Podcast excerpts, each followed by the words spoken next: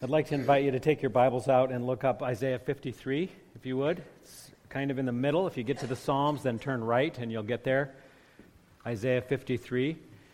Throughout the Lenten journey, we're going to be focused primarily on the passion narratives, which, if you've been reading the Gospels, you know that we get to the end of each Gospel section, and about a third of each Gospel is the last week of Christ's life and we're going to focus on that. But as we're beginning this series, I wanted us to go back and kind of revisit our journey through the Old Testament to say, here's where the Old Testament was looking forward to the, the Passion of Christ. And Isaiah 53 is one of the most famous passages that does that.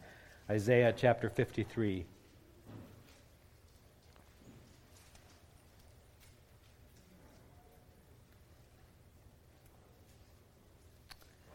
Isaiah 53, starting with verse 1. Who has believed our message, and to whom has the arm of the Lord been revealed? He grew up before him like a tender shoot, and like a root out of dry ground. He had no beauty or majesty to attract us to him, nothing in his appearance that we should desire him. He was despised and rejected by man, a man of suffering and familiar with pain.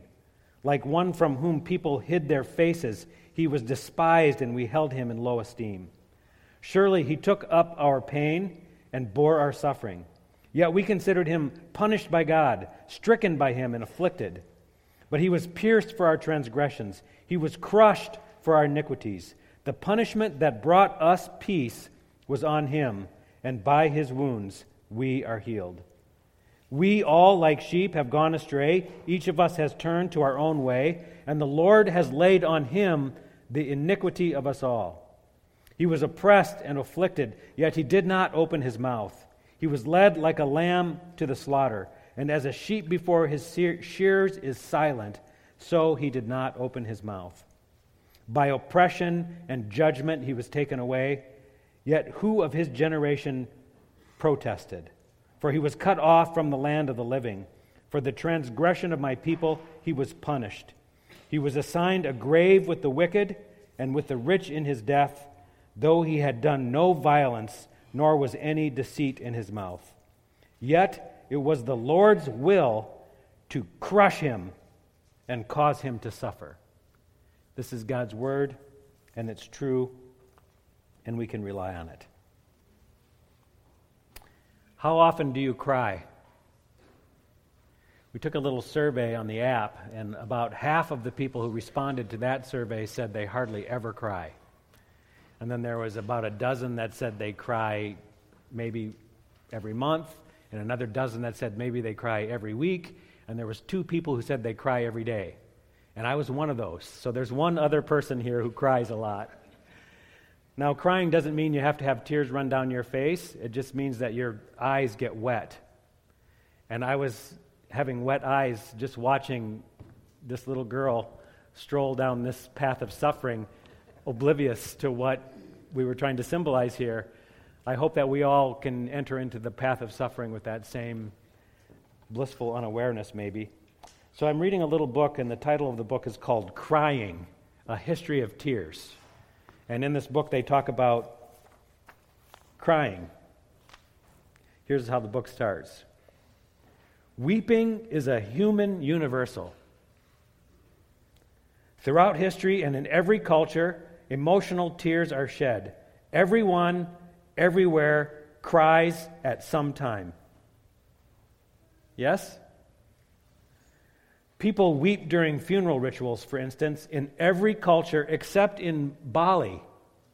In Bali, they do not cry at funerals, and the only reason they don't cry at funerals is they postpone them for two years. So they don't have tears at funerals. But they still cry when there's mourning. People cry, and only people. As far as we know, there's no other animal that sheds emotional tears. That is, that they react to what's going on around them, and that makes them cry. So, while I'm typing up this quote from this book I'm reading, I get a phone call. And the phone call is from somebody who knows a mother who has a baby with a brain tumor in Iowa City. And they're calling because this mother is single and she has no resources. And they just told her that she's going to have to be with this baby at the hospital for many months, but that the tumor is terminal. There's nothing they can do to cure it. And as I'm hearing this story, I don't know this person. I'm just being asked about how can we get some help to this person. I feel myself wanting to cry. I feel myself sad. I want to do something about it. I want to fix it. It's broken. I want to go to Iowa City. In the end, uh, there's only two things I, I resolved that I think I could do about this. The first thing is I could go to Iowa City and I could cry with this woman. And the other thing I knew I could do was I could cry out and say, God, will you do something about this? I could cry and I could cry out. And I see that those two reactions are quite common. I was watching a little bit of the news coverage with the shooting in Florida, the school shooting, and I saw these same two reactions. In fact, one mother who lost her 16 year old daughter was crying and crying out, and she cried out on Twitter, and this is what she said. She said, Somebody do something about this now. When we see great suffering and great tragedy, we want something done, and we want something done now. Now, maybe you've cried in tough circumstances, and I don't know what all everyone has faced, but I know that many of us have faced difficult times. It might be related to your health, it might be related to a relationship, it might be related to a lost career or a lost love, it might be related to uh, loneliness or isolation, it might be related to an injustice or betrayal. But I'm guessing that just about every one of us at some point in life have cried and cried out, Somebody do something about this now. So, what I'd like to do in the next few minutes is I'd like to try to answer two questions. The first question is How did we get here on this road? How did we get to this mess, to this suffering, the brokenness? And the second question I'd like to try to answer is Is there an end? Does this road ever end? So the story starts like this In the beginning, God created the heavens and the earth, and everything was beautiful. It was a paradise. And God took dust from the ground and He created man and woman and He put them in the middle of this paradise. And He said, You can do anything you want, just don't eat from this one tree. And we don't know how long it took them, but it seems that it did not take them very long, and they rebelled against God. They decided that they could do something that God told them not to do. And so they ate from the fruit of the tree, and immediately there was brokenness and suffering that came into the world. And the reason we know this is because they, who had been walking daily with God in this paradise, now went to hide from God. But God is not satisfied in leaving them hidden in the garden. God comes to find them out, He comes to, to seek them. Now, I'm sure that when Adam and Eve were hiding in the garden, they had no idea how much of a road marked with suffering that they had just stumbled upon. I'm sure they had no idea. I'm sure that they felt some burden from having just disobeyed God, but they had no idea the consequences of it. They had no idea that this was going to lead to weeds and pain in childbirth. They had no idea that this was going to lead to bitterness and to bleakness and to heartache and to sorrow and to anger and to fear. That it was going to lead to all kinds of trials and troubles and anxiety and tribulation. They had no idea that this was going to lead them on this path. In fact, they had no idea that just a few chapters later, after this rebellion, this transgression against God, their sons get into a fight and one brother kills another brother. They had no idea that there was going to be that kind of burden that would come from that rebellion. But I wanted to share just what the Bible says about that one incident. This is from Genesis 4, verse 10. The blood of your brother cries out from the ground. Can you imagine that first day? The first murder? Adam and Eve cried, and they cried out. The blood of their son cried out. How did we get here? How long are we going to be here? There was a dark shadow of suffering that came over them, a shadow that brought gloom and trouble and pain and affliction and mourning and agony and tragedy. This was the path that was opened up from that act of rebellion. And that pain creeped into the whole world until we're told in the book of Romans that the whole world cries out. The whole world is longing for the day when everything that's broken will be set right again. I think a great example of this crying and this crying out is God's people in Exodus. Remember, they're in slavery, they're in bondage, they're carrying the weight, the burden of this slavery, of this bondage. This is what Exodus 20, uh, Exodus 2:23 says. During that long period, the king of Egypt died. The Israelites groaned under the weight of their slavery, and they cried out. And their cry for help because of their burden went up to God. Some words in the Bible are really hard to translate because we don't really have like an English equivalent for those words. The word for crying out is one of those words. The, the original word is the word sa'ak. Sa'ak means to cry out. But I want you to listen a little bit to the force of the word. This is how the experts in Hebrew tell us about the word sa'ak. They say it is one of the most impassioned, power filled words in the Hebrew language. It communicates intense emotion. Usually it's translated as outcry. The depth of the suffering that causes such a cry is not conveyed by any English word. Sa'ak implies heart wrenching wailing. Such an outcry rises out of great pain and suffering and despair, and it's caused not simply by some impersonal suffering, but by the brutality and cruelty of other people inflicted on you. Sa'ak is a very personal cry of pain. One of the interesting things about the Sa'ak in Egypt, when the people were crying out, they were the people of God, but when they cried out, they actually didn't cry out to God. They were crying out to anyone who would listen. That's the kind of gut wrenching cry that Sa'ak is. Will anybody help me? How long will this go? Somebody do something about this now. It's the cry of a mother who sends her 16 year old daughter to school in the morning and never gets to see her alive again. Sa'ak. Somebody do something about this now. This suffering needs to be fixed. Isaiah 53 describes a situation that would result in sa'ak, uh, an outcry. The suffering servant was despised and rejected by mankind, a man of suffering and familiar with pain. Like one from whom people hid their faces, he was despised, and we held him in no esteem. Surely he took up our pain and bore our suffering. Yet we considered him punished by God, stricken by him, and afflicted. He was pierced for our transgressions, he was crushed for our iniquities. The punishment that brought us peace was on him, and by his wounds we are healed. We all, like sheep, have gone astray. Each of us has turned to his own way, and the Lord has laid on him our iniquity.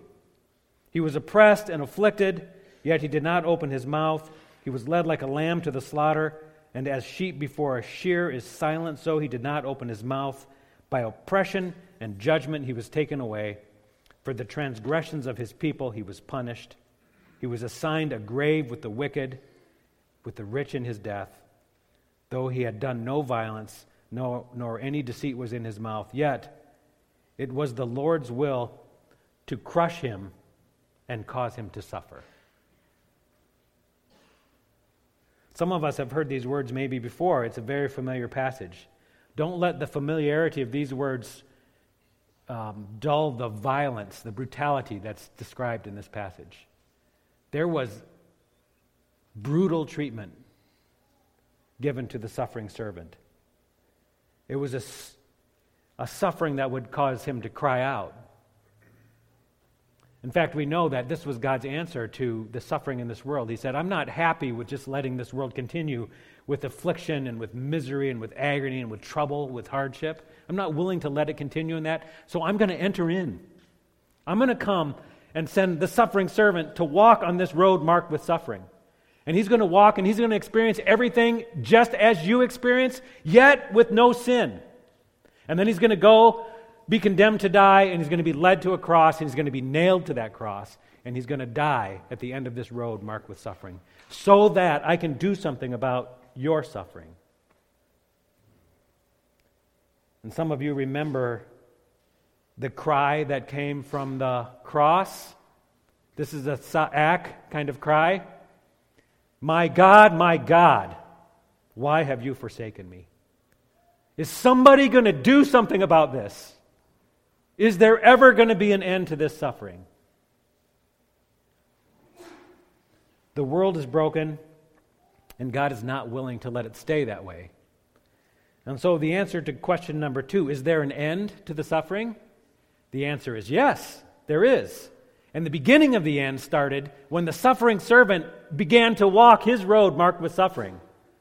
And one day, he will set everything right. God did not remain distant and aloof. He did not wipe his hands and said, To hell with all of you, suffer, and I don't care. He said, I am going to come and die in your place so that you can be forgiven and that suffering one day will be over. Listen to how the Bible talks about this. These are beautiful words about the suffering servant from Philippians chapter 2. Think about Jesus, the suffering servant, who, being in very nature God, did not consider equality with God something to be grasped, to be used to his own advantage. Rather, he made himself nothing, taking on the very nature of a servant being made in human likeness and being found in appearance just as man, he humbled himself and became obedient to death, even death on a cross. Therefore, God exalted him to the highest place and gave him the name that is above every name, that at the name of Jesus every knee should bow in heaven and on earth, and every tongue confess that Jesus Christ is Lord. There will be an end to suffering because Jesus Christ is Lord.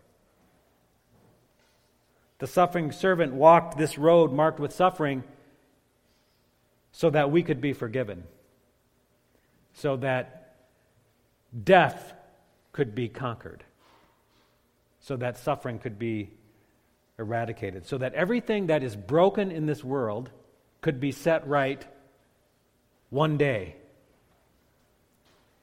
And we're looking forward to that day. Now, this is still being played out.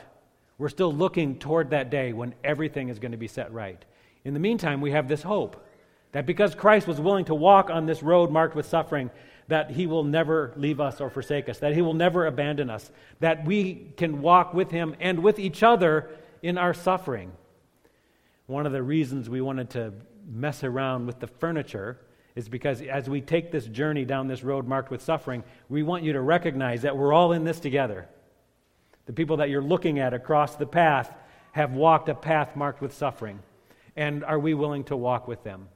So we're asking you to consider a couple things throughout this series. Will you pay attention to the suffering of Jesus? Learn about his suffering. Will you pay attention to your own suffering, the hard times in your life, and what is God doing there? And will you pay attention to those around you who are suffering? And see what God has to say about that. Even though we're just starting on this journey, I have a tough time leaving you in a pit of despair for too long. I want to like give you a glimpse. I want to give you a reason for hope. And so I wanted to read about the picture of what happens when we finish this road. When it's all said and done, when history comes to its conclusion and God accomplishes all of his purposes. This is what the prophet John saw in the book of Revelation, chapter 21. Then I saw a new heaven and a new earth. For the first heaven and the first earth had passed away, and there was no longer any sea. And I saw the holy city, the new Jerusalem, coming down out of heaven from God, prepared as a bride, beautifully dressed for her husband. And I heard a loud voice from the throne saying, Look, God's dwelling place is now among the people. And he will dwell with them, and they will be his people, and God himself will be their God. And He will wipe every tear from their eye. And there'll be no more mourning, and no more death, and no more crying, and no more pain, for all these things have passed away. And he who was seated on the throne said, I am making everything new. We are looking for that day. We're looking forward to what God has in store for us. Until then, will you spend a few weeks walking on this road with me? Thinking about the suffering of Jesus, thinking about your own suffering, thinking about the suffering of the world. I know this is hard because we like to think of Jesus. I, I have a picture in my head of Jesus, and he's kind of the, he's got beautiful hair and a winning smile, and he's, he's nice. This is not the picture Isaiah gave us. He was one despised and rejected. People could hardly look at him. And many people have fled from the suffering servant. They didn't want to spend time knowing the suffering servant. But the Bible invites us to say, let's know this suffering servant, the one who was despised and rejected, the one who was pierced for our transgressions. Let's spend a little time knowing him. So I'm going to invite you to get on this path and stay on it with me for just a few weeks. And we'll figure out what God has to do to teach us a little bit more about affliction and bitterness and pain and trouble and gloom and bleakness and sorrow and heartache and anger and grief and fear and distress and dread and anxiety and isolation and sadness and misery and injury and torment. And while we're doing that, we're going to be looking forward to that day. There is a day when these things will be no more. And that will be a great day. So I'd like you to, you to sit with these ideas for just a few more minutes. We've got a little video that we pulled up for us talking about there is a day that we're looking forward to, and what do we do as we're waiting for that day. So I'd just like to invite you to go ahead and watch this video.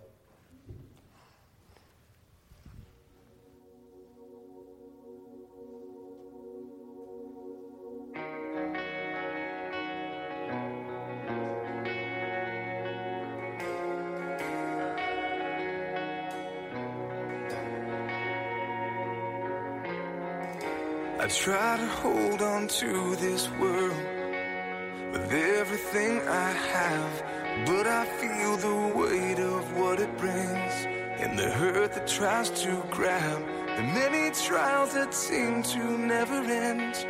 His word declares this truth that we will enter in this rest with wonders anew. But I hold on to this hope promise that he brings.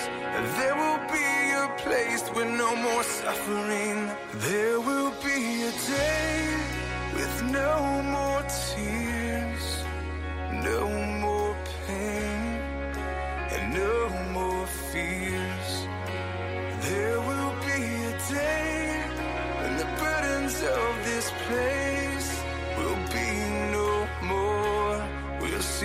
Jesus face to face. But until that day, we'll hold on to you